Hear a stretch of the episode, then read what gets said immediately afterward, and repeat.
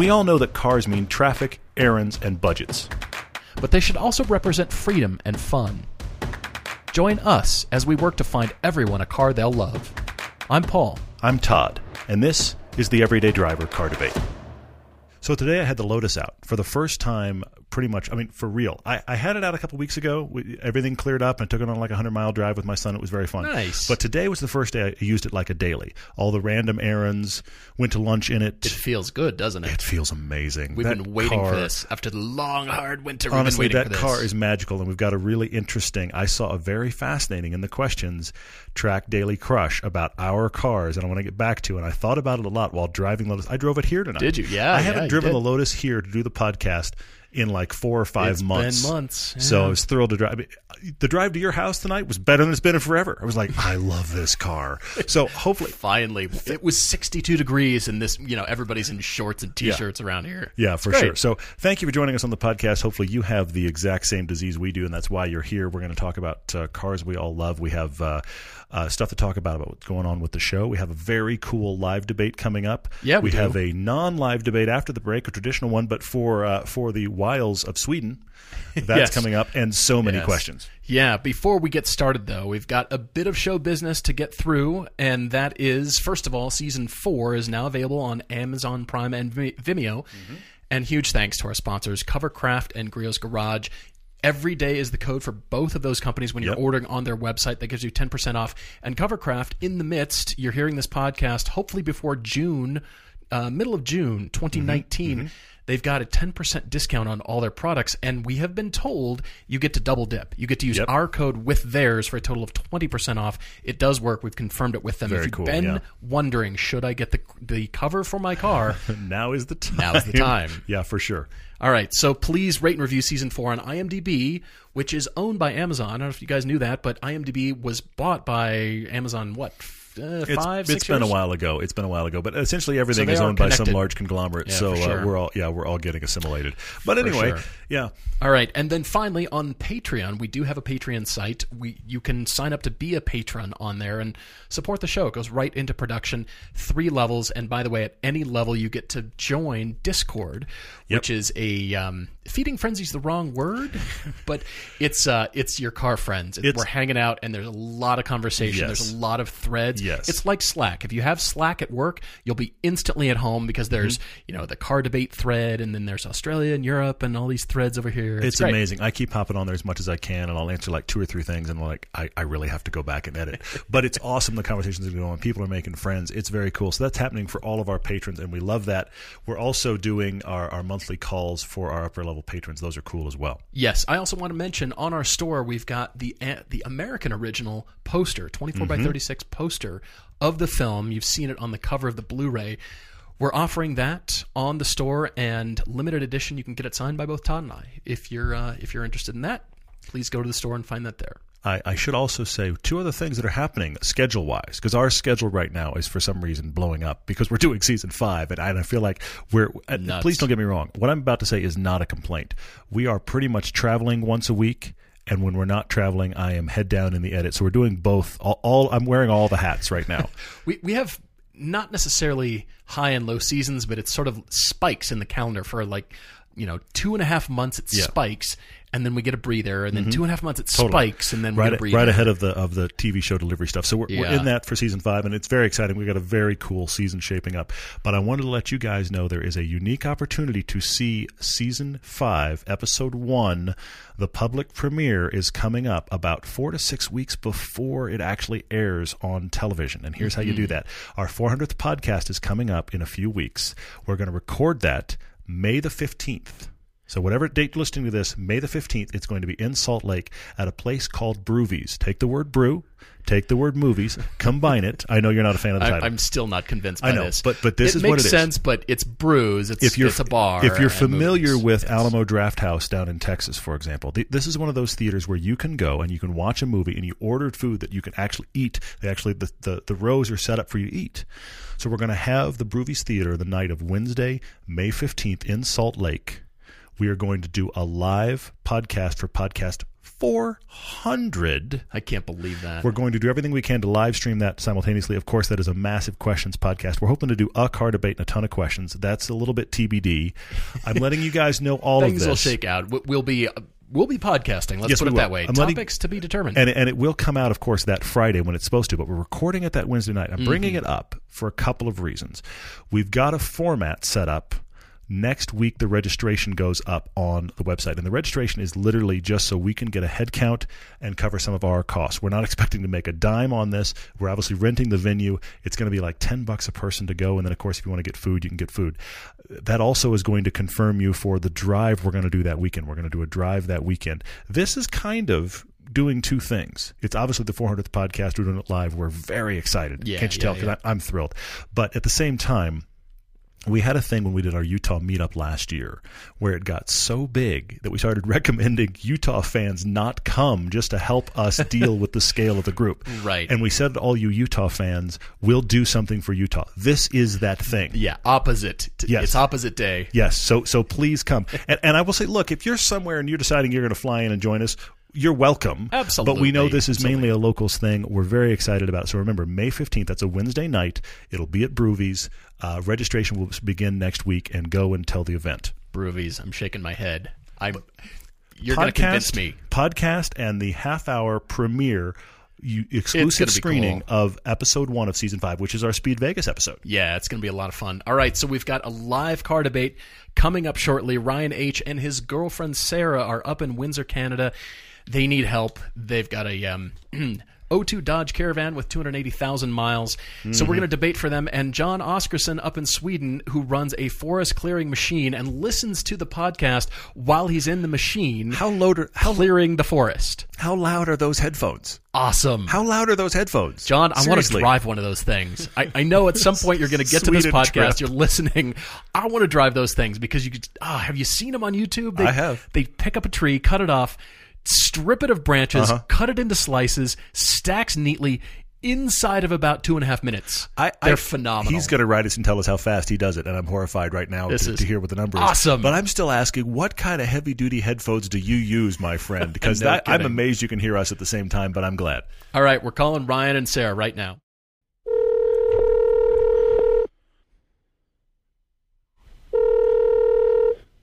Hello?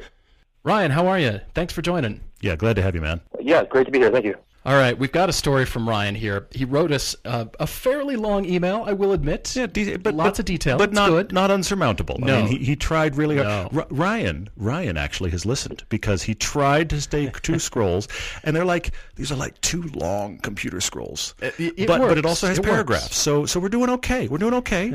All right, so Ryan and his girlfriend Sarah, they are up in Windsor, Canada. One of the, uh, I think, the only place where you drive south into Canada from the U.S.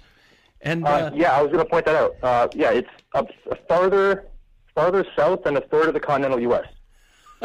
I didn't realize that, but That's after pretty- living in Detroit, well, you know, during my car design career for a little while there, I I remember everybody would want to go to Windsor to the casinos for the weekend, and I'm guessing that still happens, right? Uh, yeah, our casino, as well as our uh, our drinking age is two years lower than that of uh, Michigan. In most. There we go. There it is. Yeah. Let's we're, let's drink and gamble. Let's go south to Canada. That sounds like you're already drunk, by the way. It Let, does. let, let, let's go south to Canada to drink and Are gamble. there Sounds like there's already an issue. that say yeah. that somewhere, Ryan? Let, let's drive south into Canada. yeah, possibly. Uh, no, but there's a running joke that we're kind of the, uh, the the Florida of Canada. I don't know if that's a good thing or a bad thing or I can't tell either. That's I'm not that's sure. I don't I don't think that's a compliment, but I but I like it anyway. You know, actually, I, I- Yeah. side note here: we live in Utah now, as you realize, and all of you listening, this is a random. There, there's Utah has its own culture, just so you know. Sure. Well, And, every of course, state does. I True. mean, you can say that about any state. Uh, well, I grew up in Texas, which has its own culture. Yes, for sure. But you know, growing up in Texas, you're in the South. That is actually the South of the country. This is true. okay? Yep. And so you refer to the South traditionally as Dixie, right? Okay. in Utah. they have a. I remember hearing a news report. I mean, like a weather report when I first moved here about. And down in Dixie tomorrow, and I was like, why are they talking about the south of the? No, no, the southern portion of Utah is referred to as Dixie by people in Utah, and I was like, no, okay, as a southerner, no. Okay, no. Anyway, so we all have those things. So Windsor is, I guess, the Dixie of Canada. Then It's is that the where we're of going? Canada. That is exactly what. Well, thank you for landing the plane for or, me. or That's South awesome. Detroit, yeah. Awesome. All right. awesome. Anyway, All right, so Ryan, you've got to tell us a little bit about the story here. I'll let you tell it after reading your email about the O2 Dodge Caravan. Does Sarah still have this caravan with 280,000 miles on it? Thousand kilometers, yeah. Kilometers? It is still it is still parked out front in all of its glorious kind of sort of red paint that remains. Awesome. and you mentioned here it's becoming a money pit and it was a hand me down and it's, you know, it's paid for, but you've been wanting her to go drive a few things. Mm-hmm. Have you driven any more cars? The long list you gave us and we'll we'll go through that list, but what other cars have you driven since you've written to us? Uh, to be honest, not many. Uh, we actually tried getting out earlier this evening, but forgot we had uh, plans with friends and movie tickets and all sorts of things. Uh, uh, recently, we drove the uh, the Mazda 3, well, the new 2018 we drove. Cool. Um, I was actually considering that for myself before Cool. buying my car last year, All right. and uh, Sarah just absolutely loved the ride quality and a lot of the features in the car. I can Good. see it. But she's looking for something bigger, so we stepped up and drove the CX3, which she was also a big fan of. It's bigger. And, good. Um, Bigger meaning, sorry, bigger meaning. I guess we're talking ride height there because it's not really bigger than the Mazda three. Exactly, and that's what I pointed. I, I kind of called it like a hatchback on steroids or with Mhm. a lift kit, and that's essentially what it is. Yeah. And this is the CUV reality. I mean, let's be honest. And this, yeah. In fact, I would argue because because uh, Chance, who does the show with us, his wife Mandy has a CX3, and it is Right. actually, I would say, it's smaller as far as interior space than the, than the Not Mazda by three. much. Not by much. Not, by much. It's almost But- imperceptible. But I'd it's say. but I would think it's a tiny. I bet you if somebody got out a tape measure, and, and let me be honest, somebody has get out a tape measure, and I bet you it's actually a little smaller. Sure, but but sure. it is the ride height thing, and I've talked about that before. My my wife's all about that too. So okay, I, I hear that for Sarah. That's interesting. So is the Mazda three a consideration, or i are we just leaning CUVs now?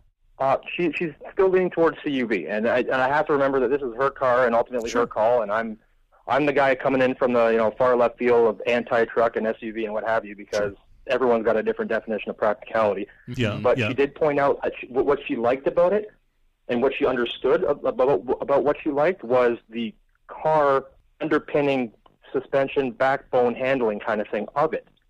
But she'd also liked the slightly. I mean, you're saying not bigger, but slightly larger and the higher ride height. So I mean, essentially, what a CUV is. Yeah, well, I mean the ride height thing. uh, Honestly, I mean my wife is in this exact same camp. The ride height thing gives the perception of being larger, whether it is or not. I mean, you get something like the uh, the uh, Crosstrek from Subaru, okay, all right. which is just an Impreza Yeah. on a lift kit, or you Yeah. get the And that, that's GLA. actually on our short list as well. Sorry. okay, you get the GLA from Mercedes. It is a hatchback. Mm-hmm. It's just we're selling it as a CUV because it's got a little bit more ride height. So that that is an absolute thing. And this, and let's be honest, uh, Sarah is exactly in that area of stuff that that's the stuff that's selling wildly. So I get it. I totally understand. It it affects my my choices a bit, but but okay, that's fine. And by the way, listeners, Sarah is listening into Ryan's conversation while he's Yes. on the phone with us. Is you- you're kind of the go-between. But uh, first of all, before we dive into her debate, what are the cars you drive currently? What, what other car? Well, aside from the dinosaur of a caravan, um, I am part of the Fiesta ST Club. All right, so Like you had that. an That's 06 awesome. Mini Cooper, traded that for the Fiesta Yep. ST. Is that what I'm reading here? Uh, yeah, yeah. I moved on from the 06 uh, Mini Cooper S to this. Um, I still, it's still got a place in my heart. It's still got a place in the driveway. It's just uh, not on the road currently, and and I'm really on the fence about willing to part with that or turn it into an auto cross car or Funny. who knows what. But Lemons car. yeah, that, that's another story. Yeah, okay, all right. But the but the Fiesta is now the daily, correct? Fiesta is a daily, absolutely. Okay, yes. cool. And Good you, you guys were kind of the last uh, nail in that coffin of uh, taking that jump. Fantastic. We will we will accept that responsibility. Bravo to you, by the way, because man, those are so much fun. Okay, so I see where we are. So much The- fun. Also with with a Diablo tuner as well, but uh, that's again another story as well. Oh, Okay, interesting. All right, so all right. the one thing we didn't mention here is that the budget is fifteen thousand dollars Canadian, or for Paul, thirteen five. yeah. What was up with that, Ryan? How come you're like throttling my budget over here and giving Todd more? What's going on? Because he that? knows who you are. Well, let, let, let's be realistic. You're you're going to bump that up to 15 plus, though. Yeah. Maybe. I, We're- I we're found a fun. few things that are kind of in your budget. No, I, I worked hard here. There's actually a lot of choices, and I love the vehicles that you gave us from the Mazda 3 Sport to, uh, you said Sarah's uncle loves his CX5, but Hmm. you're thinking it's a little bit big for this conversation. Is that what I'm reading? I, I personally think that, but um, uh, we are actually supposed. What, what we missed doing tonight because of our plans were driving the BMW X1 and uh, a brand new CX5. The brand new CX5 is not in the budget, but there are plenty of used uh, CX5s. I know they're very, Mm-hmm. very similar to, from a say a 15 to the current model. Yes, very. But um, the part of the problem with where we are is our kind of um, I don't know our, our, our pool from which to shop. Um, Windsor is a automotive capital of Canada, self-proclaimed, Mhm. because of some of the plants we have here, or at least used to have here. okay. And for whatever reason, we are pickup trucks, SUVs, and minivans, and that's kind of the mentality, kind of the you know the tradition here and, and where we're from. So our used car market to shop from is like slim pickings to say the least. Interesting. Now, I'm going to ask a question, and you may know the answer right away, but I'm very curious. Can you cross the border and shop and bring it back, or is that a huge hassle? Yes, absolutely, it's possible, and yes, it's a hassle. Um, Okay. I've never tried it myself, but um, from what I've been told, it's no less difficult to ship a car from Japan or say the UK. Wow. Okay. just just because there are so many hoops to jump through and additional costs, and you know, What about the Toronto area? The Toronto area is actually where I shopped for for my last two cars, Okay. and All right. um, Okay. ironically, it goes kind of counterintuitive to what I've been advertising and such, but uh, my Mini was cheaper in Windsor than it was Toronto, just because a guy said that if I don't sell it soon, my wife's going to leave me. So I Wow. went with that. That that's what you But, call a um, motivated Fiesta- seller. Yeah, that that's what you call that. That That's is a well motivated right seller. Yeah, for sure. Uh-huh. Yeah, Yeah. but the Fiesta uh, was was the same price across the board, just because um, I, I think I, I kind of attribute that to the fact that it's gone now, like no longer available. It kind of held its value for the last couple of years. Interesting. At Mm. yeah. least in Canada okay. did. Okay, I can see that. Yeah, I mean, uh, it, it's too bad you guys and we and you guys are not getting the updated one because Tom, who who used to shoot for us and has now gone on to the biggest, pretty much the biggest magazine in Europe, he he could not tell me fast enough when he drove the updated Fiesta ST how amazing it was, and he was hor- literally we were having a, an online chat conversation, and Tom's pretty fast at typing, and he went like silent when I told him we weren't getting it. And he resurfaced with, "You're kidding." So I'm really bummed that we aren't getting it. And those of you in Europe that have access to the new Fiesta ST, I think you should drive it on our behalf. But anyway, we're moving on from yes. Fiesta ST land. Let's let's try to help Sarah. All right. So the rest Yep, of the yep. list here on Ryan and Sarah's list is a Mini Cooper Countryman S. You said Ryan, she needs a little bit of turbo in her life, which I like that. What else? You've got the Fiat 500X slash Jeep Renegade, same platform there. Mm-hmm, Interesting. Subaru Anything. You mentioned the BMW X1. You've also got the GTI on the list, which is good. Yeah, we like yeah. the GTI, and you might need to test drive that just for yourself, as you've mentioned. Audi A3, and then down at the bottom of the list, you've got a Shelby Cobra replica. Sure, why not?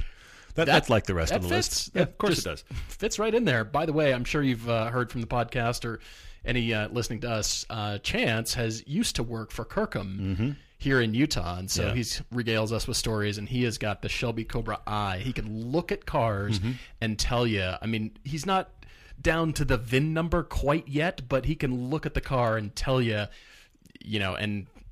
I, more than nine times out of ten, he's right. Well, he what he can do is you can sit at a light across like across the intersection from one, and he can tell you if it's a real one and if it's a replica who built it. Yeah. I'm like, it's a Cobra from here. I, I don't Yeah. know. I have no idea. and he's looking at Yeah, specific good at it, details. sure. You know, he he'll look underneath. He'll look at the frame, which is, you know, of course, a dead giveaway from from that standpoint. But all right, so back to the debate here. I like your your budget, what you're thinking, and I like that you've got the availability of Toronto to go to a larger car market. Yeah, sounds like we so need it it, does sure, open some things for up sure. for us. And uh, I've got I found a lot of stuff in here. I do like your Mazda CX-3, and I found on AutoTempest I found a 2016 Mazda CX-3 Sport for 15k US. So I know they're in that price range. They're Mm-hmm. about 40, 50,000 miles at least. So I know, like you said, Ryan, that is in your budget. But I've got oh, Yeah. well five others. I'll, I'll I'll trim the list as I'm going. Why? Why? We're just having fun here. By the way, actually, Ryan, real quick, you said you guys drove the Crosstrek.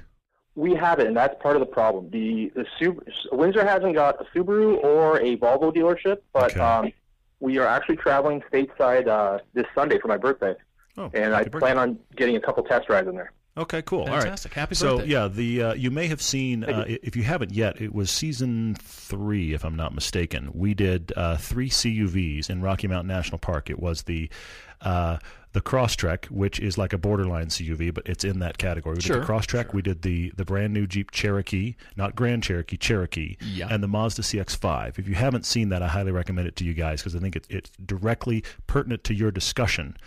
Uh, I, I hear where you're coming from, Ryan. You're coming from smaller cars, and as you know, I, I agree with you there. So I think that level of SUV is probably the upper limit of scale where you're going to tolerate it and she's going to like it. But that Crosstrek is interesting because it's it's standing right between the two markets. It is essentially an Impreza on a lift kit operating like a CUV, but it has, for your benefit, Ryan, a little more car characteristics. It's an interesting animal. I'd be very curious once you drive it. Yeah, the uh, the Outback was actually another one that I, I kind of left off the list with just saying all Subarus, but um, a friend just recently bought a think a 15 used, and he loved it. He absolutely loves it. By the way, Ryan, how important is the driving fun that that Todd and I talk about all the time? What are the things most important to Sarah? I mean, obviously you've got the Fiesta ST. How much of that osmosis is seeping out of you? And she she's you know maybe she's driven it. I don't know. Has she driven your car? And then is that sort of you know catching on with her, or does she just have some, you know, kind of hard and fast things? You mentioned a very short commute. Is that kind of top of the list? Uh, yeah. Well, first off, the uh, the infection is in my DNA, and it's imbe- been embedded there since birth, I believe. Um, it's a disease. Yes, is, it is. I'm quickly infecting her, and um, she, like like I said in the, in the email, actually, she she thought the Mini was a lot of fun, but she refers to it as, as a nugget and says it's completely impractical. Although, uh, again, another quick side note: I, I'm I'm well known by. I used to live across from a hospital uh, in the city, and I would park on the street all the time. And the nurses there, I, I, I just found this out recently. The nurses that all work there had like ongoing bets about how much I could fit into my mini with the back seats folded down. And and, and Todd pointed this out a number of times. Yeah. There was like every day there'd be like pools going, like what is it going to have next? What is it going to have next? I used to deliver kegs of beer in that Cooper. That's classic. They are surprisingly roomy between between behind the front two seats. Surprise, as you know, it's it's really kind of shocking. So how long before you found out that they were taking bets? I mean, did did somebody leak it? Did they, were they upfront about it? And who won the most no, money? It was actually a friend's mom. I didn't know she was a nurse, but he had said something about my car. He's like he overheard his mom talking about some kid with a Mini Cooper and put two and two this. together. I love this. That's awesome. That's very cool. Don't they But- owe but you yeah, but- part of the cut, part of the winnings somehow? Isn't there Shouldn't you gotten a piece of that? Yeah, for sure. That's very funny. I, I, sh- I probably should have, yeah. All No, but um, but yeah, the nugget she refers to, she she liked the dynamic. She enjoyed it, said it was fun. And part of her test driving things, and again, I tried. I'm trying not to overly influence and push her into something I'd like her. I'd think it's good. She drove the uh, Veloster, and not even the turbo. She drove uh, a 14, 15, 16 Veloster somewhere in there. Was it turbo? Oh, I beg your pardon. It was a turbo. She just corrected me. Okay. And that really kind of like opened her eyes and said, you know, I really like that car. It's a lot of fun. It had, and she started kind of selling it to me on all the perks and all the benefits. And, and I looked at her and I'm thinking like, my Mini and my Fiesta are nuggets. The the Veloster I feel like is two inches longer and wider and and uh, width. That's about it. But it, but I mean, it depends on that driver perception, and I think the cabin of that Veloster feels feels wider than some of the others. I mean, it's going to feel wider than your Fiesta ST, and it probably feels wider because having had that Mini, it would feel a little wider. I look, I have to back her play on that as a surprisingly fun chassis. I agree with your point. The uh, the the the shoulder line of those cars is probably almost identical, but it probably feels a little bigger inside. I, I actually It's use that. You mentioned Yeah. that a little bit in your email here. I use that as a guiding line because I there's nothing wrong with that Veloster. If she likes that, there's nothing wrong with that car. I think it's a viable option here. I use that and the SUV, uh, the CUV interest as kind of my guiding lines to go a couple different directions. But that's a, that is an interesting twist, Ryan. Because I agree with you. Thinking Veloster versus uh, Fiesta ST, this is not like a big jump in class in scale, but there's Mm-hmm. a there's a there's a slight shift there. It's packaging. You know, it's how you sit in the car. You either feel on top of it or down in it. Mm-hmm. Sure, and that, sure, sure. You know, despite the size of the car, that gives you a, a feeling one way or the other towards it. So Mm-hmm. I, I can see that. Well, let's jump in. What what uh, where are you on this, Paul? Uh, one last question, Ryan. Uh, in regards to the short commute, talk to me about fuel economy. Important, not important, neither. What are, what are you guys feeling? um, I, I feel like even if we're going used, I feel like if we're taking like a 10, 12 year jump in technology and everything, um, not super duper important, only because it's going to be that much better by default. Fair, Um, fair. The van was surprisingly good for what it is, but at the same time, short commutes and the only time we're going to use it for fuel economy is uh, part of the reason why she's kind of out of the the hatchback car game altogether is because um, you know we want it for the camping trips for throwing stuff in the back. Uh, we don't want to have to stack the dog on top of the suitcases and the camping gear and the whatever. So oh, that's right. We forgot to mention the dog. Sixty pounds of dog. Yeah, that's that's, that's decent sized pounds dog. now, actually. Oh wow, you know. wow! Stop stop feeding him. Anyway, yeah, okay, good to know. Excellent. All right. Well, I, I was toying around with the Civic Si and the Honda Fit, somewhere in that Interesting. range. Okay. I I like both for different reasons.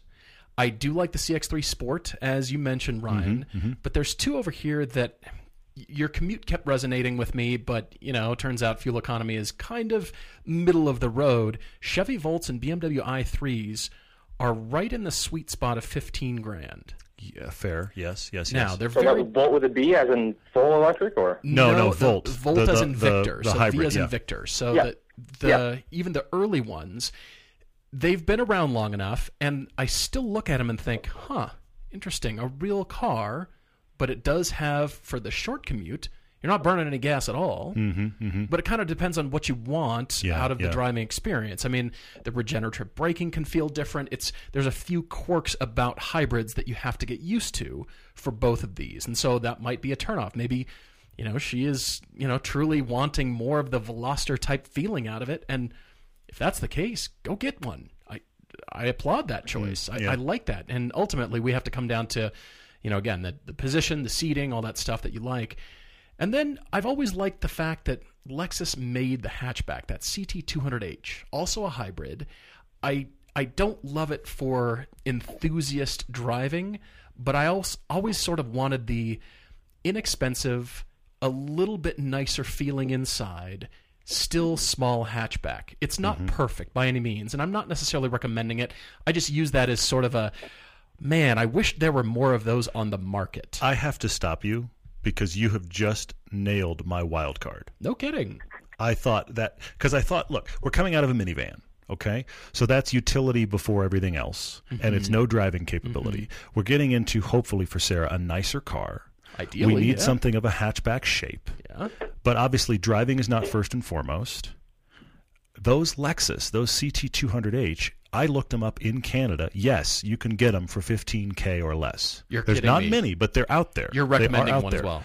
I'm I'm at, it was in my it was actually my wild card as a you should at least No drive kidding. this because I think uh, you already brought it up. I, I I don't think this is an enthusiast car, but I think it does everything we're talking about, and it ends up being a very nice place to be.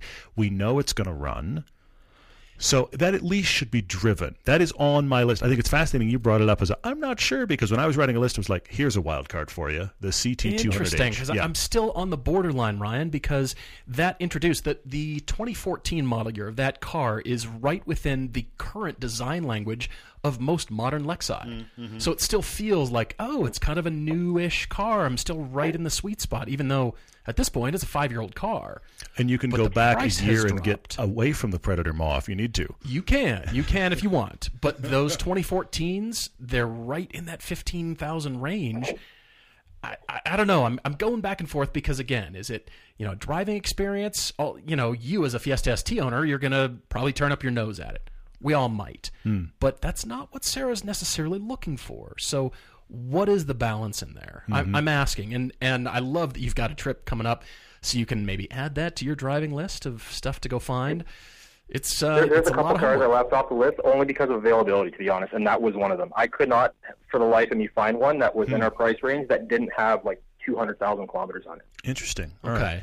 Well, I will admit I was looking Canada wide. So, uh, you know, I don't know how far you're traveling for this, but I, I admit I was looking They Canada probably wide don't and found a few. Yeah. Across the continent. Yeah, and go to exactly. Well, hey, you know, I, I'm, but- we are the weird know. guys that shop this way, though, so I have to look that way. we But- have to at least entertain the thought and put it out there. It's blue sky, and then we can always pull it back. Ryan, right? I love that you are you're already considering that because I do think that that sh- it's worthwhile to be on the list.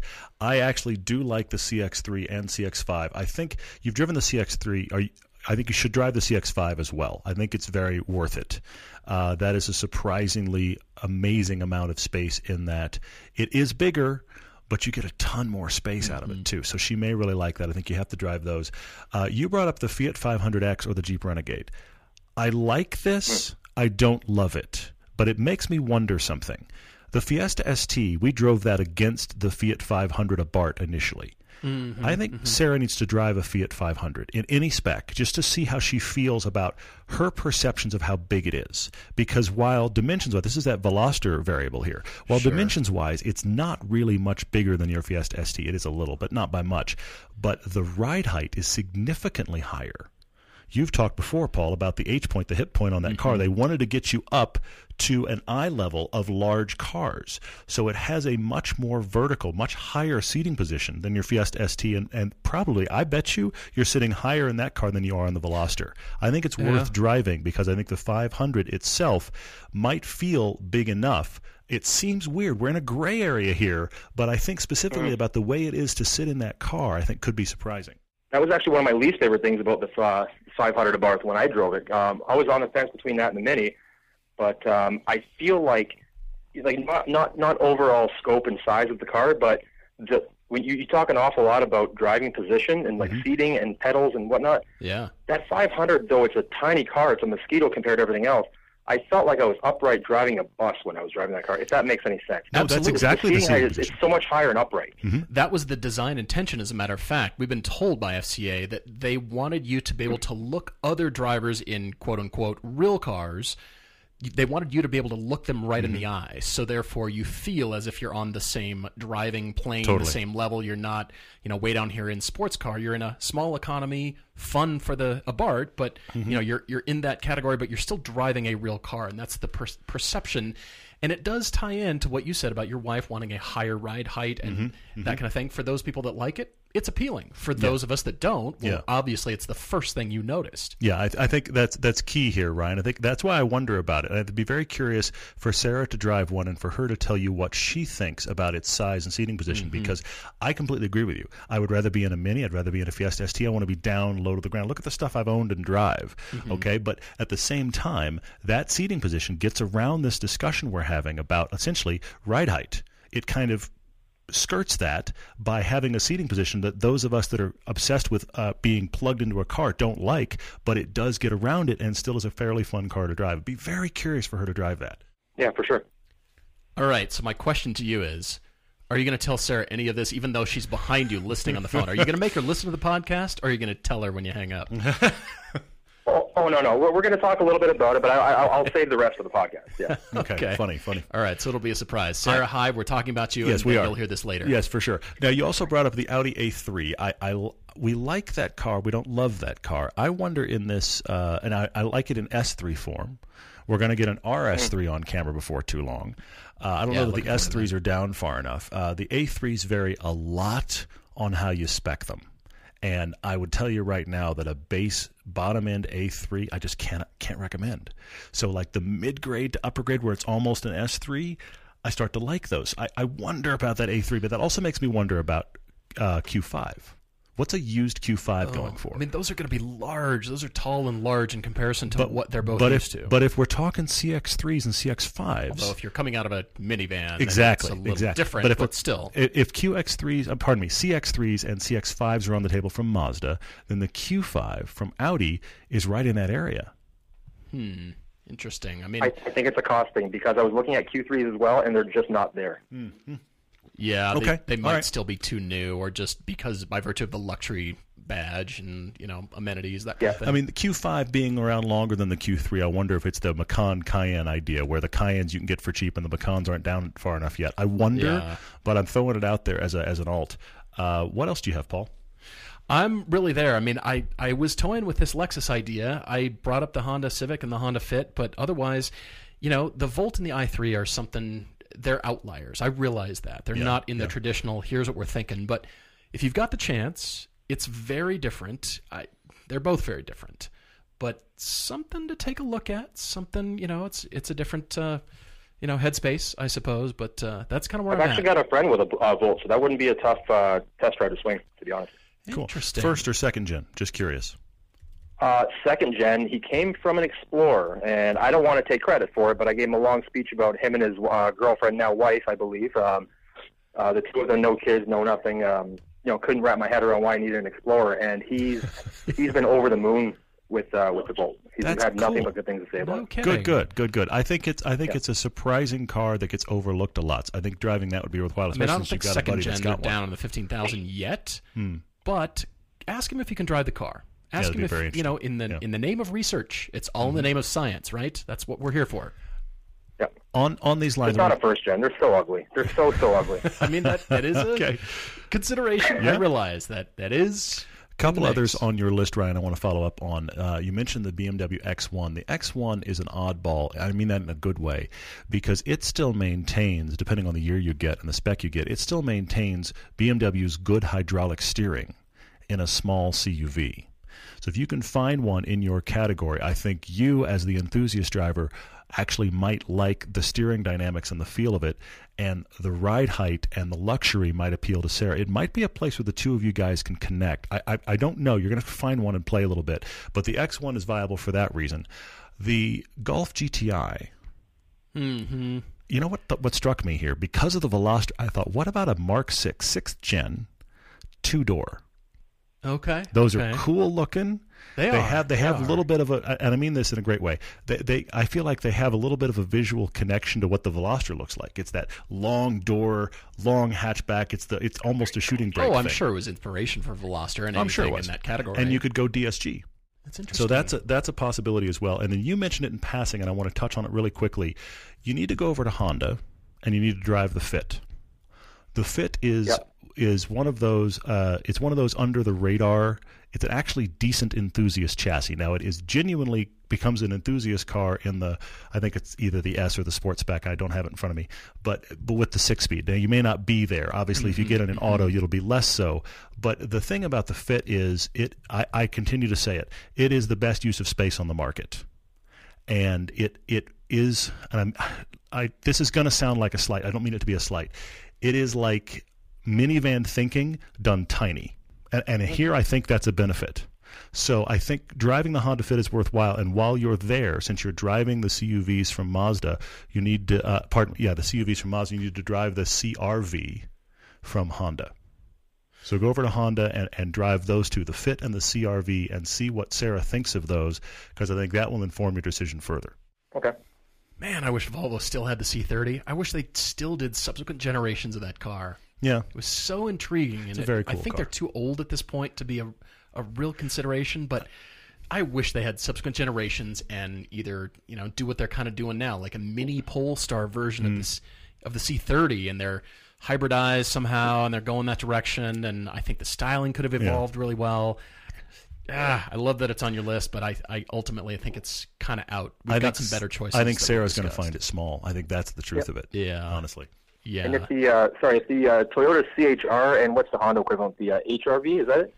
HRV is the small one. CRV is a step up from that, and The that's CR definitely grown in The size. since it was CRV first is like the. Mazda CX-5 equivalent. It's the Mazda CX-5 Yeah, competitor. yeah, and, so yeah, and the new uh, this the CHR from Toyota. Those, those are both um, on the list as well. If, if they were two years older and five ten thousand dollars cheaper, kind of thing too. Yes, but this, the, luckily the CRV's been around a while, so you may not be in the latest and greatest, but it's been around long enough that I think you can find them. I mean, I would imagine you can probably find them used, and they're, they've been viable, as has the Fit, for a long time. So even if you're not in the latest one, I think you could find one in your budget and see how it compares to the, the CX3s and CX5s you're finding used. I think it'd be an interesting comparo. By the way, Ryan, the CHR was designed by a friend and former classmate of mine, Ian Cartabiano. He's uh, director. I think he's I think he's based in Southern California still, but uh, he did the new Camry and he did the NASCAR Camry version of it, and Ooh, yay. you know, pretty prolific. So you could you know always say, hey, designed by Ian. You know, you could the, put that in your tag. The names, the names that you know of a designers is like a whole other language because I, I swear none of these guys have like.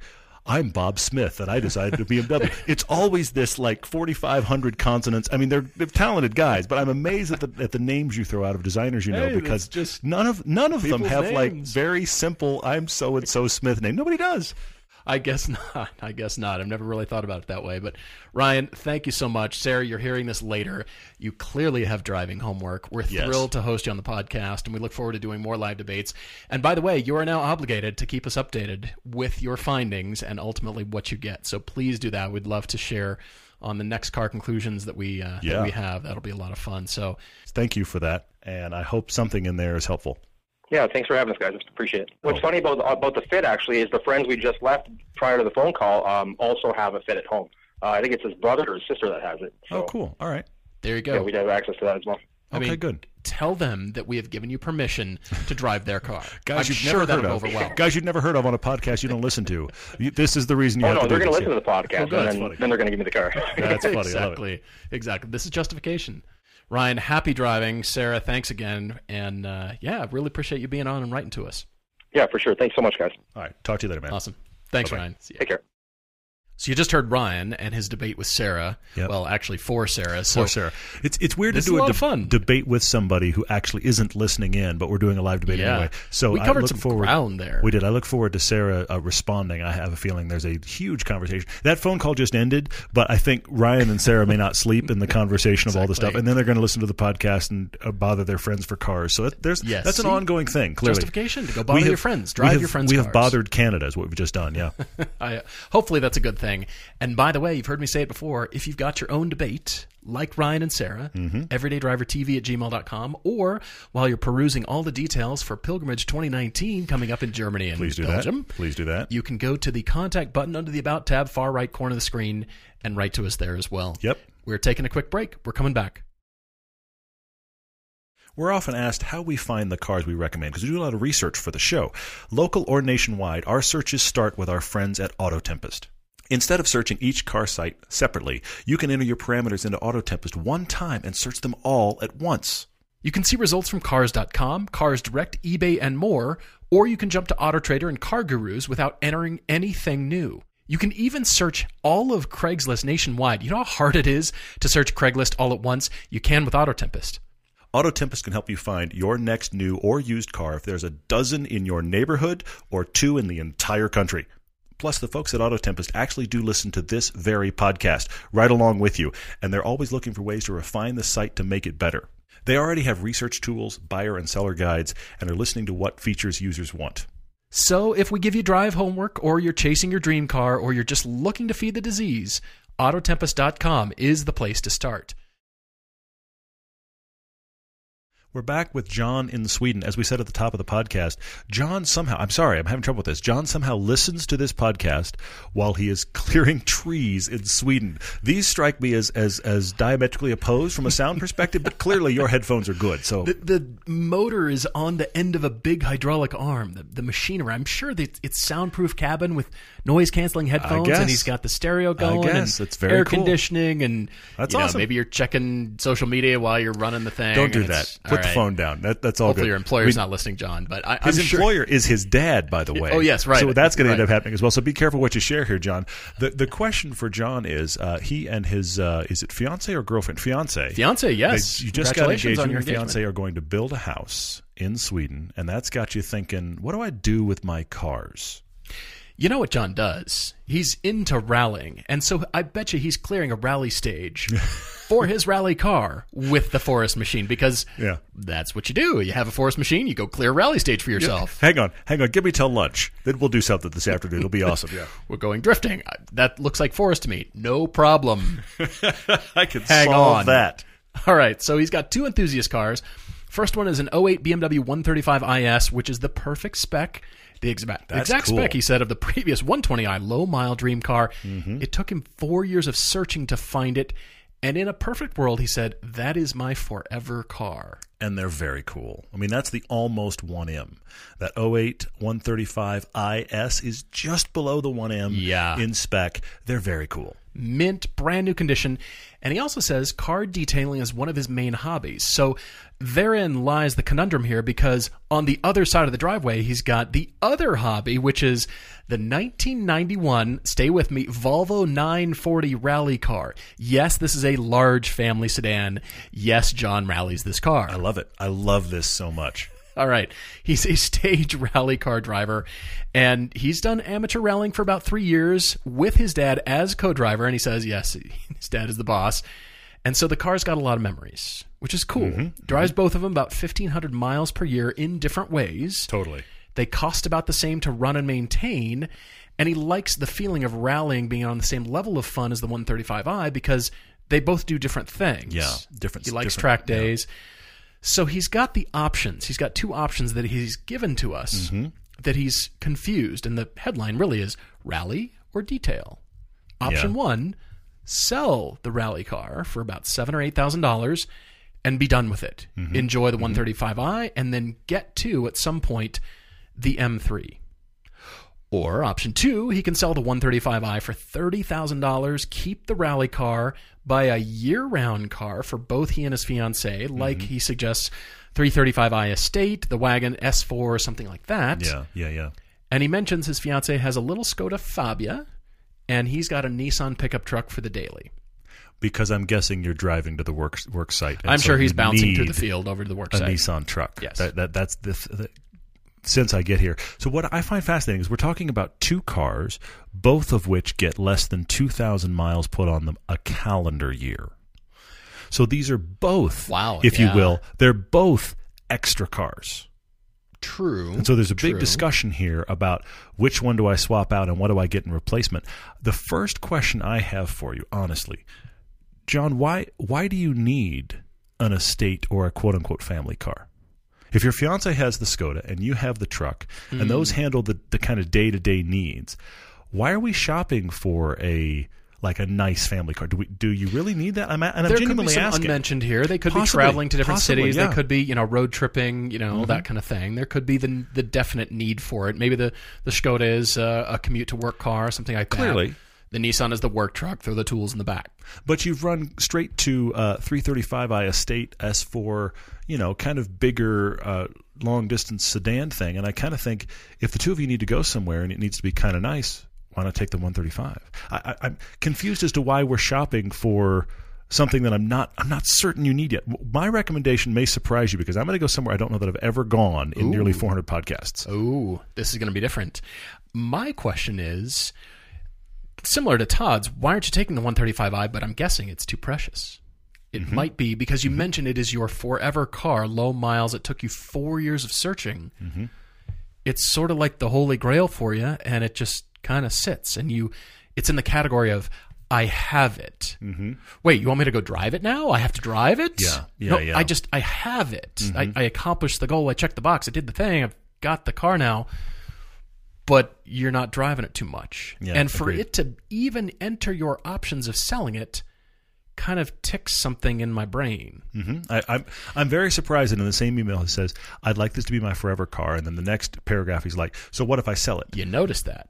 Interesting. Yeah. And also, there's there's a comment here in passing where John says, you know, he loves that it's dialed in. He loves to just enjoy it. And then he says, kind of in passing, maybe I'll take it to a track day sometime. No, you won't.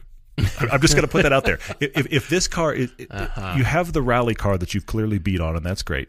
The 135 IS is not only your you you found the precious, if you will, but it's also the car that you kind of practice detailing on. I can't imagine that equates to a track day, or if you do a track day, I think you're going to do one and decide never again in this car because it's going to beat on it. That's what track days do, and you, you can't be you can't be precious with your track day car. These are kind of a non-equal sign. The suggestions that I have might not fit because I I want to know what what sort of rallying are we talking about? Mm-hmm. Is it the full on? I mean, we're we're really sideways through the forest. I, I'm kind of getting that idea. That's the impression I have too. Yeah. Or is it, you know, we it's gravelly and it could still be a bit nicer car that I you know I want to drive and the, the car could be decent, kind of nice, but I want to drive it on the highway too. Where I'm going is something for both. I'm going about selling the rally car and selling the 135i I wondered. Yeah. to get a GLA AMG 45 as your rally slash put the tires on when you want to go rally down the dirt road. But again, those are nice cars. We don't They want are. to beat it up too much. They are, So that's my question. Is it, you know, full on Mm-hmm. bouncing along, rutted, everything muddy, crazy road, or Mm-hmm. is it just kind of a dirt road and, you know, well, you said you've been into rallying for a while, so it's probably pretty hardcore. I was thinking in the AMG A45, could that, you know, we don't get them here in the States. The the cool little shooting brake cool wagon one we thing. always yeah. notice. Yeah, yeah, yeah. I'm That's a cool trying car. to justify reasons to go get an A45 AMG for you, John. I like. I'm no, trying I see to that. get I see and that for sure. I like it. That's why I'm asking. I, I don't know if it's even possible. But I'm thinking, you know, hatchy rally feeling, Mm-hmm, whether you take it rallying or not, but I guarantee you the rally thing is never going to leave you. Yeah. Yeah. Whether, you're, you know, as you said, whether you go tracking or not, I bet you that rally thing is pretty ingrained in your heart. Mm-hmm. And you're if you sell that 940, you're gonna start looking around and be like, "Whoa, what's my next rally car gonna be?" Possibly, possibly. So is this the tide you over until you get another harder core rally car Mm-hmm. that truly is, and so it still has that feel, but you don't really take it, therefore justifying an A45, justifying the GLA 45, I like it. I like it. justifying possibly an A4 all road because you mentioned an estate wagon and Yeah, all yeah, Mm-hmm. yeah. road with the fender flares and the kind of like mini light rally light. It's rally light. You had yeah, a take Zima light point. with your Yeah. salad sort of rally, you know, very lightweight. Zima light. That's a reference Taking from you the way past. back. There's a whole section of our audience that went, "What now?" Yeah, exactly. Yeah. Anyway, And then finally, Focus RS. I mean, that's got rallying in its Yeah, blood, but it's yeah, not. yeah. You don't, you don't want to beat it up. Mm-hmm. But then th- all of these choices are looking ahead towards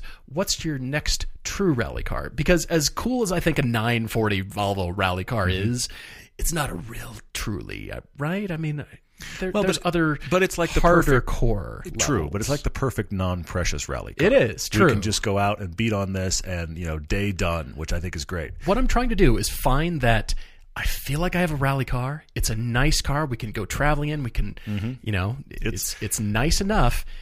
Forward looking to mm-hmm. what's your next project. It's a, it's a do-it-all for John's Yeah. very divergent list. I see that. I like that.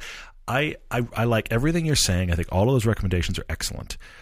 I'm going to try to get inside John's head for a minute. I'm sorry, John. I know you're listening, and I'm already inside your head, and this is this is this this is going to hurt. I'm sorry. Here, here- here's where I'm going on this. Say the the discussions you're having about your outlook on this 135 IS, and I and I want to stop here real quick and say that's a great era of BMW.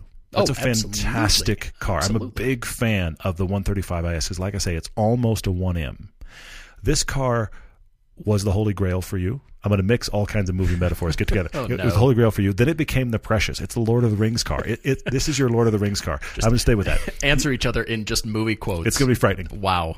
look out whole other podcast happening so so now you have that and you love to detail it and you drive it occasionally and then you have this rally car you also really love and it has history and you drive it. Occasionally mm-hmm. i think john and this is the thing i've never said before i don't think you're ready yet i um, don't think you're ready yet this is my challenge to you john Oh, because you're putting out options. Clearly, you're thinking it may be time to move on, but I don't think you have enough introspection on where you are right now. I think the fact that you are engaged in building a house has made you go, I have to make a change. But I don't think there's enough kind of personal research yet to make the call. What I'm challenging you on, you got summer coming in Sweden, it's going to be awesome. Have a real conversation with yourself as you drive cars over the summer. How often do you rally? And how much do you still enjoy it? I don't. I, I'm not saying you're going to go and you're not going to have a good time, but how much do you really still enjoy it? It's one of those things where you're like, I used to do this because we all have hmm. those things in our life. We hmm. have a hobby that we did for a while, and, and for whatever reason, I just don't do that anymore. Is rally getting to the end for you, or is that going to be something you're going to do indefinitely? I don't. I don't have an answer, but I'm hmm. asking you to ask yourself. And the 135 IS, please just drive it and, Yeah. and ask Yeah. yourself, i- is am I too precious with this? Would I ever track it? Am I okay to get rid of it? And if I keep it, can I drive it more? I think those are questions there as well because I, I, want, I want you to find out how much you're really using those cars and when you're using them. Like me and the Lotus today, it's loud, it's hot, uh, it, it, it, it bumps around on the road, and I am grinning like an idiot. Okay? It, it's it's like it's like a genuinely it's like a magical driving moment for me, and I can I can list for you all that's, That's wrong, awesome. and it's still That's awesome. magical. How do you feel when you're driving these cars? Are you are you still enraptured by those experiences? And then here's my last thing: How many times do you bump into a situation where you need a kind of car you don't own? With the truck and the Skoda and the 135, Hmm. do you have situations where you wish you had an estate? Has- Does that happen at that's all? That's why I'm wondering because Mm-hmm. it came up in the emails. Mm-hmm. I'm wondering if there are genuine times. Is it is it one time this summer we need to go on a long trip and carry a bunch of stuff and it's one time or is it regularly? My fiance and I wish we had a car that did whatever the end of that sentence is. Mm-hmm. I need you to spend your summer. I think this is the the thing to do. I don't think you're quite ready because there's research to do on yourself. I know that sounds weird. I've never mm. done this before, mm. but I read this and I thought we're close. We're so close. But John, just take some time. Drive, and you need to drive all these cars and, and sure, figure out sure. where you really are on them, and then you can make a move. And I like your recommendations quite a bit, Paul. But I think we're a step before that. self introspection and Yes. you know some uh, little bit of psychology there. I, I it's like it. crazy. I've I've gone on a weird weird tangent. Branching further, by the way, John, thank you so much Mm-hmm. for writing in. Really appreciate it. Hope you enjoy, and please let us know what ends up happening. Please keep us posted. And like I've said before, if you've got a car conclusion and you bought something, Yeah. whether or not Yeah, we yeah, recommended it, and also I will add a side note. Whether or not we featured your debate, but if all of these debates have sparked your interest and you got something because we said good. That's good. blank, Mm-hmm. love to hear from you. Please include the episode number. Please include maybe what we suggested, and then if you know, of course, you didn't feature your episode, give us a little bit of background. Mm-hmm. Love to hear that because I think everybody loves hearing. You know, somebody bought. I heard this, and I went and bought that because Yeah. it struck me. Yeah, yeah, for sure. You know, I, I loved all your hot hatchback recommendations, and I bought a Raptor because that appealed to me. You know what I mean? Something because like I that. realize a Raptor is what I need. That's finally- funny. I I, like that a lot. Yeah. Okay, so now jumping over to questions. Question on Facebook. Really great one from Warner Granfield. Thank you for writing in. Asking why haven't we adopted the German driving standard test? Hmm. Well, it's two or three thousand euro, I believe, in Germany. It's a lot of money, which Yes. therefore, you know, we feel like it's sort of just a privilege. You turn sixteen, give me my license already, and we're done with it.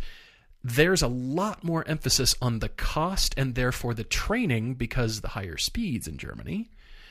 And he's asking, you know, some sort of variation, maybe, but imagine suddenly licenses cost fifteen hundred dollars. Mm-hmm, Ooh, this this is a big investment now. I would love to think that we, everybody in America, would put Yeah. more importance on that suddenly. If Yeah. you know you paying all this money for it, mm-hmm, mm-hmm. but again.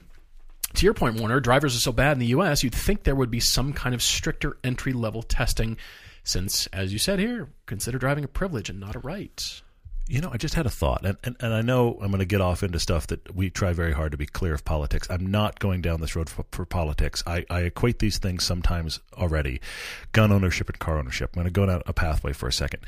If you, Utah is a right to carry state. Mm-hmm, you can mm-hmm. you can publicly carry your firearm, mm-hmm. okay, like you can in Texas and some other places. The the and I think Utah is a concealed carry You need concealed, yeah. yeah, concealed carry thing. So anyway, um, my point is, this takes money, time, and training. Right, true. And as a result, the people that have concealed carry capability take it very seriously. And equating to car ownership, mm-hmm. if Because you because have you can the- go you can go. f- My my point is here. The average person, if they have the interest, can go to a gun range and fire a gun at a pretty low cost of entry yeah, and a pretty low cost of training. If you want a concealed carry, there's a lot more cost and a lot more training. My point is, I do think that cost and more training increases people's seriousness with what they're doing. That's all I'm using as an equation is that reality. I don't know how you convince the general U.S. public that it's necessary. I mean, you know, back to our our conversation of graduated licensing. Mm-hmm. Totally. I wish, yes, Warner, I wish drivers were better. I wish, you know, there's another question in here that we need to get to about people putting their cell phones down and concentrating on driving. I've heard the argument from other people that we're so bored because the hmm. speed limits are too low. There's arguments for and against that statement. Yeah. I'm not making anything definitive by that statement. We're bored because we're going one mile an hour. Well, we're creeping down the yes. 405. But yeah, but you know, in Germany, you're everybody in the slow lane is cruising at 90. yeah. Not to mention the Ferraris and big black Audis going Nobody's- 150 plus. Nobody's left lane. texting at 150 at the fast lane. Nobody's looking at their You're right. phone in Germany, to my You're right. knowledge. I'm sure they are, but Yeah. All right, so there's a side question on here. Do we think there will be taxation to continue driving our own vehicles Hmm, once autonomous driving is the majority? Todd and I talk about this a lot. Autonomous driving is not upon us in a large way anytime soon. Mm-hmm. Yeah. I feel yeah. comfortable saying that Yeah. Because of many regulations, because of you know the untested nature Mm-hmm. of it, and we're dealing with human lives. Even though there have been accidents, and we're horrified by these, and they're Mm-hmm. Yeah. they're awful, and I, I hate that they happen. But yeah, yeah. there can't be any human life lost. With eh, there just can't be. The, the machines cannot kill the people. the That infrastructure, the infrastructure, the legalities of it, and then public acceptance, plus the cars on top of that. This is it's not a question of the technology exists; it's the technology's in your driveway. This is not soon. And, and when you ask this question, you actually acknowledge that as well. But keep going, Paul. Yeah, well, he asked, you know, what if this would lead if if there were a fee to drive your own car Yeah, yeah, because now autonomy, let's assume, it is so reliable and safe that to now enter the roadway with us weird humans that you know we're we're unpredictable, whereas autonomy is very predictable. Yeah, yeah, That it would lead to these fly by night Mad Max ish sort of Yeah. you know rebellious groups. That's a script before it's reality. Yeah, but I also think I, I do think there's going to be uh, there's going to be a divide at some point with the people that want to drive for themselves and they may just do it for fun. We've joked about it being like horse ownership. Horse, horses used to be the way everybody got everywhere, and now I live in an area where there's actually people that own horses. I do not. There's actually people that own horses near near my house, and I don't own a horse. And One yet- horse actually has 14 horsepower. and they sure. and they ride their horse for fun, but they obviously drive their cars everywhere. We, we, we theoretically are going to reach a place where car ownership and personal driving is like currently having a horse in the modern time. How is that going to be regulated? All of that's going to be, pardon the pun, a Wild West scenario, hmm. and it may be restricted to tracks. I also think it's going to be more likely on your random back road than in your cityscape. Sure, sure. Because why that. does the autonomous car need to know anything about your random back road, but it knows everything about the city center? I'm going to break the law. I'm going to go drive. Whoa, you are such a rebel. Man, Yeah, we're back to we're back to rebels from the '50s. That's very funny. I'm going to drive. Speaking, we're, we're talking a lot about safety. We're talking about other things. Uh, somebody brought up, actually, Devin wrote in on this on Facebook and brought up this thing that I had not dug into. I dug into it a bit. I- There's a rabbit uh, hole here. I'm not going to go too far, but there was a situation with a guy named John Hope Bryant and his experience on an AER race, which is American uh, um, endurance racing. The I, I'm gonna I'm gonna really distill this down because he's asking our opinion. I'm not going to get into the who's right, who's wrong, who should have handled what. There's a That's bit of a not hot the case. It's here. not the case.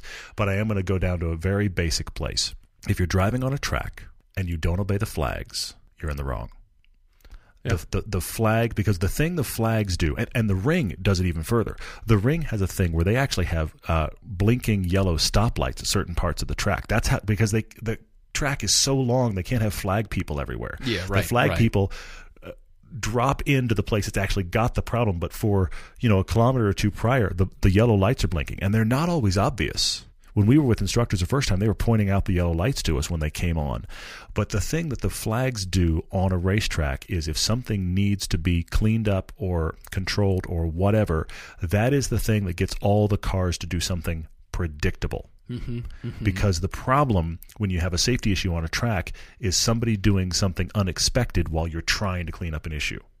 So if if there's yellow flags going, if there's you know red flags, whatever, the the only way to keep things I'm putting it in air quotes you can't see safe is for all the drivers to act predictably, and the only predictable thing is to obey the flags. Yeah, I'm with you. Like I said, hot potato kind of issue. Sure, for sure, for but sure. ultimately, the rules of the road don't go away when we go to a racetrack. They change. True, But excellent rules point. still apply mm-hmm. for the purpose of preserving human life. Yeah, yeah, yeah. Preserving and protecting us and preserving, you know, protecting from accident. And, and I say this it's as important. I say this as a guy that I've go, I've been on track days where I'm you know I'm I'm pushing or or I'm trying to figure out the car or whatever, and I realize wait a minute, wait a minute, wait a minute. There's a yellow flag at this station. Hold, oh, I, I missed the last one. There was one at the last one too. I totally missed it. That Mm-hmm. right. happens. We're it in absolutely we're in the happens. zone. We're driving. We're in the tunnel. We're you know Yes. on the race line, so moving fast. you know when flags happen, you can miss flags, but at some point you got to look up and look at the flag guy and go, "Huh, I'm supposed to do something different now." Yeah. hmm Yeah, until they black flag you. All right, interesting. Yeah, it, happens. I mean, we're all human, but Yeah. uh, we we have a responsibility, and it goes sure, up for sure. On a racetrack. Yeah. Uh, Hunter Brooks asked on. Uh, we did our drifting course a while back with Naoki, Drift 101. We did- Yeah. We did, it for TV. He said, Was that worth it? Was it worth the money? Well, first off, we obviously got a deal because we did it for TV. I, I, look, I'll, I'll totally admit that. But having said it, I think it's very worth it if you want to learn to drift because what's great about it is you have an actual instructor, you have a place where you're able to do it, and you have any damage or tire wear is not your responsibility. That's what you're paying for. You're paying for the fact that this is there's there's no chance that I'm going to get in trouble for this, and if something breaks, it's not my fault, and if I destroy these tires, I just walk away and you come away with good instruction that allows you to have a kind of a different perspective on car control. I thoroughly enjoyed it, and I think if it interests you even a tiny bit, it's worth it. Here it is, the follow up question to what we were talking about earlier from Dartman44 on Instagram. Will we ever get strong enough laws, consequences, or even enforcement to stop people from being on their phone while driving? Clearly, you're bothered just as much as we are, and I- yeah. it's it's so easy. I mean, manufacturers are finding places to store your phone within finger reach. Yeah, yeah, yeah.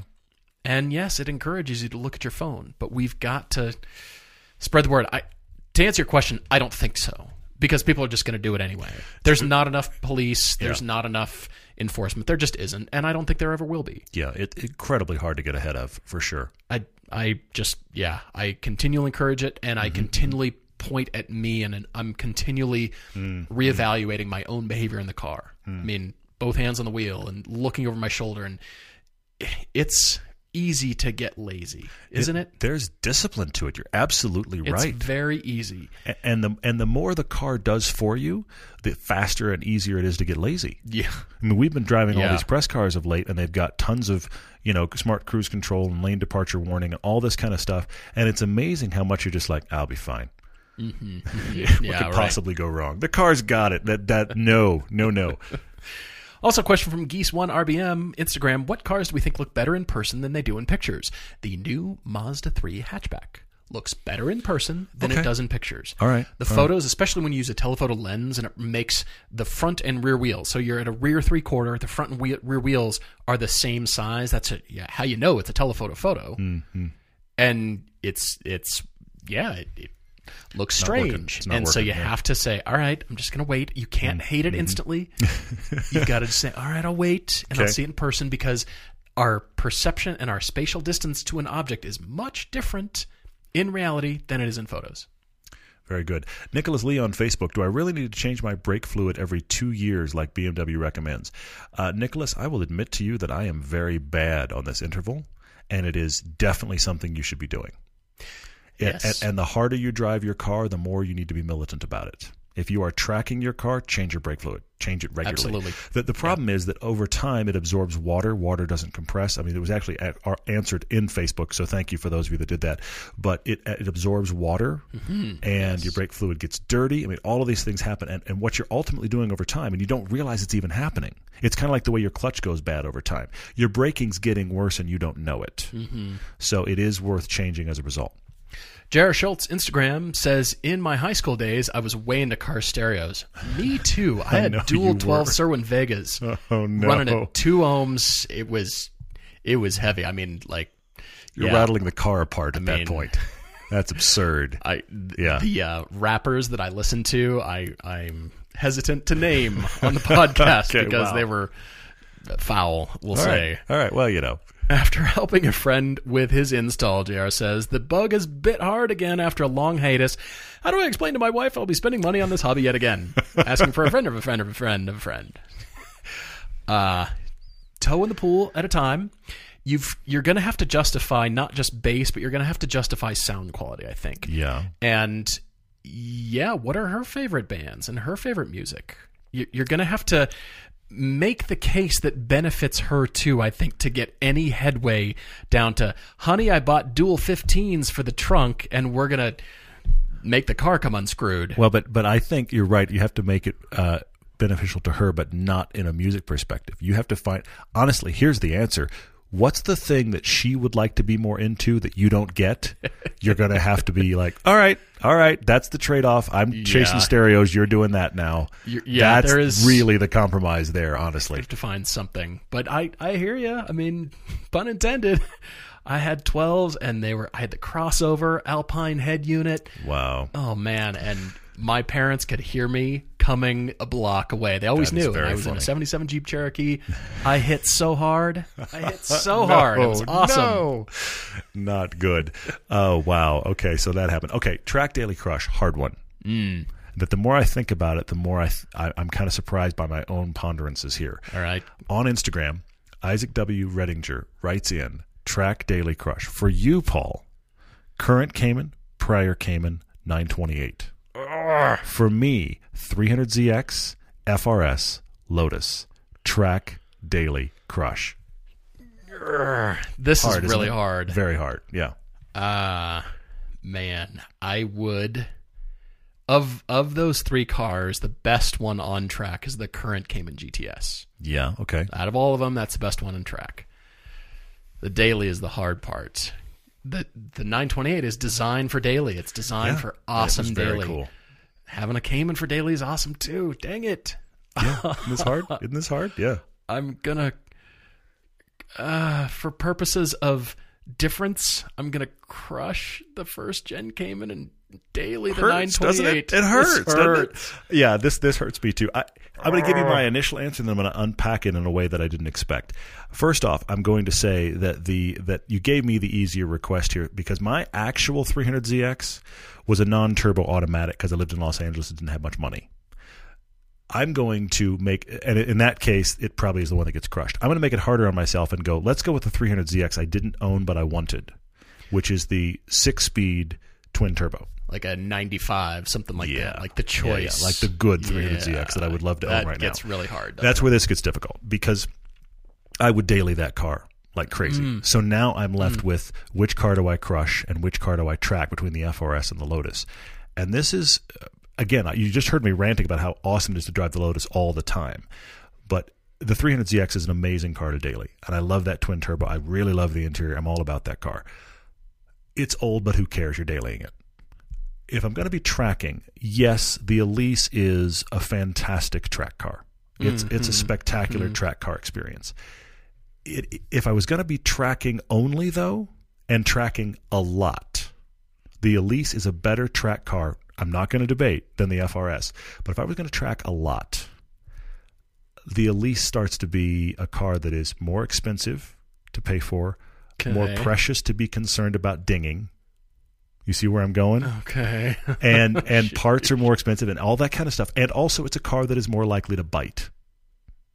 The FRS is an FRS. It's a little Toyota. Oh, I got it dinged. Oh, I need another brake pad. I, I don't care. So mm-hmm. there is a part of me that thinks if it was going to be a track all the time, I can't going to say this, that the Lotus probably gets crushed because the oh. FRS is the is the better, cheaper tr- track car. Oh, oh that's even though as isn't that weird? Even though as a like because I've tracked the FRS and I tracked the Lotus. Is the Lotus better to track? I really track? didn't see this coming. I thought Elise was track and the Lotus done, the Lotus and- is a better track car. Period. But as a like, let's talk about reality of costs and preciousness and You're that kind of thing. hard on yourself. I'm being very hard on myself. so Holy I moly. yeah, talk me in and out of that whole conversation because I I can't wait to track the Lotus again. But I would beat on an FRS mercilessly. Mm. Anyway, yeah. Wow. All right, last question for me from Jesus Teal on Facebook. Electric market share is now up to grand 4% Whoa. Of the market instead of 2 due to the Model 3 sales. You know, the Tesla, the company that makes electric leaf blowers and blow blow torches and um, Yeah. power walls. Oh, they make cars too, I think. A lot. That, there's a couple things going on there. Yeah. The question is, why do all car makers want to be in the electrification market when the demand is so low? Why trade the 96% for the 4% technology and the push where technology is going? Because things can trickle down. I mean, why, why do we have a Formula E racing series? And it's actually pretty cool. I like it. It's very interesting and mm-hmm. it's not mainstream yet, but why why that? Hmm. There's a lot of reasons. A, car manufacturers don't want to get left out because you don't want to have yeah. a product portfolio that suddenly switches and suddenly the consumer taste has changed or you know fuel spikes or you know something Yeah, like yeah. that and they're unprepared and in the car manufacturing business 18 months is a quick turnaround. 2 Yeah. to 4 years is we we came and solved the problem Yeah. but you know they're they're left holding the bag kind of thing. Mm, But they're pushing on themselves, pushing on technology, pushing on you know the response to consumer tastes and what is being bought. I think that's key. that is part of it, even though four percent is very small. I, I think there's a public perception problem that they have to Well, battle. yes, yes, there is. because we're we're in a, we're in a culture right now, and I know this isn't a surprise to anybody, where where brands are simultaneously obsessed with and terrified by the public perception around their brand. Mm-hmm. And you can have mm-hmm. one bad PR incident and it all goes wrong and it takes years to recover. Mm-hmm. So if you are a, a brand, a car brand right now, staunchly saying electric cars are stupid, Dodge. there, there is a percentage of the market there's a percentage of your potential market who is going to write you off as being a dinosaur who doesn't care about the planet and i would never buy one of your cars ever so if we're at least dabbling in it I, I think it's a pr play more than anything that is that that uh, accounts for this equation. Because notice all these car makers they're all making cuvs because those are selling. Uh-huh. but they can't be seen to not care about electric cars at all because that's public perception, not car perception now, public perception at large, it is where we're all quote unquote, we're all going this way. So if you're ignoring that reality, there's a segment of the market that just goes, well, that company doesn't care. even if they don't buy the electric car from the company, but they buy some other product Mm-hmm. because they like where they're going. Okay, say you know Audi's going all this Yeah. direction. Oh, Audi's you know doing all this cool stuff, and it appeals to me, and I think I'll buy an A4. Yeah, or or at least I'll consider their cars because I know they're working on it. There's such a PR play here, Mm-hmm, Very much big so. time. It really is. I, yeah, there, there's a lot of reasons, but uh, yeah, Jesus, thanks for the question. It's it's something that consistently uh, not eats at us, but we discuss. Todd and I discuss sure, all the time because we're wondering, you know, where's the enthusiasm going if it's all electric? It's only four percent of the market right now. Yeah. But it's all it's all the press coverage, Yeah, except for for, here. I think it's all the press coverage. I've got uh, one from Charlie K at NYC, and I want to relate it to. I think it's the Legend Continues. Uh, I don't have it in front of me. He asked a question related to autocross. I want to relate the two. Uh, Charlie K said, "Okay, he's had a few attempts now at track days with driver instruction, and he's realizing he screws up a lot." It's okay. and it's, okay. kind of driving him nuts. How do we surmount this reality of trying to put together the perfect lap? Over on the legend continues is is over there talking about uh, he wants us to kind of break down autocross. And when we talk about cars for autocross, we should talk about the classes they're in. I get it if you're into autocross competitively, but I'm going to connect these two to say this: I love being on track. I have tried very purposely to free my brain from competing on track go out there and do it as a I enjoy myself. If your car doesn't fit perfectly in a class at autocross, autocross it. Uh, just autocross. You're not in the class. You need to. I, I, I, I'm speaking for me now. I don't care. I, I don't think others should care. Now, if you want to compete in autocross, you have to be very concerned about your class. If you're getting all serious, of this of matters course. like crazy. If that's something you're going to compete, separate deal. But I think that follow me here. For me, performance driving is my golf. I don't want to go golfing, but I know Ah, plenty gotcha. of golfers. I know plenty of golfers who are obsessed about getting one point lower than the last time they played. And some of them enjoy that process. Some of them drive themselves insane and are angry because they had a day at golf that they were three points higher today yeah. yeah. and and it ruins their whole weekend. Trust me, there's enough. There's enough things. And here's my little preach moment. There's enough things in life for us all to be angry about. Let's just go have fun in our hobbies. Go drive. And so, so Charlie, I'm going to come back to you. I would say find a corner that you're not liking and work that corner. Obviously, you're working the whole lap. Yeah, But if you're struggling yeah. with a corner, okay, can I get that corner better? Because I come back to it's like dancing or skiing or anything that has a balance element. When you get it right, you'll feel it yeah, for sure. and that is and- I feel like that feeling for me is the reason I keep trying it. I want to get that corner to feel better than I did the last time. Am I a second faster or a half second faster? Maybe. unless we're on track and being serious about a race and you know LeMons or otherwise unless Yeah. we're serious about it sure But I, I'm trying very hard to just enjoy the process and enjoy can I refine myself? And I won't be perfect. And the perfect lap is, I mean, unless you're these F- Formula One guys, that why why are your last ten laps exactly the same speed? You're you're superhuman at that point. the ferraris are a half a second behind the leaders and they're slow like what no But but you get a, but you get a driver who who ticks off ten laps that are identical. You've got to be kidding. Amazing I mean that kind of stuff happens at that upper level. We're not those guys. So go out and try to be better than you were last time, and know that you're gonna. While you got corner one dialed this time, what happened in corner six? I did it fine last time. That's always going to be the case, and, and, and you're fine. Keep going. It's awesome. and if anything you, you try it for the first time and you're awesome at it i wow you, you're you should be You're a savant, apparently, a yeah. celebrity because Yeah, yeah. people should meet you like how do you do it i'm sure you have no thoughts because we don't either right? Yeah, for sure. looking forward to next time. Cheers everyone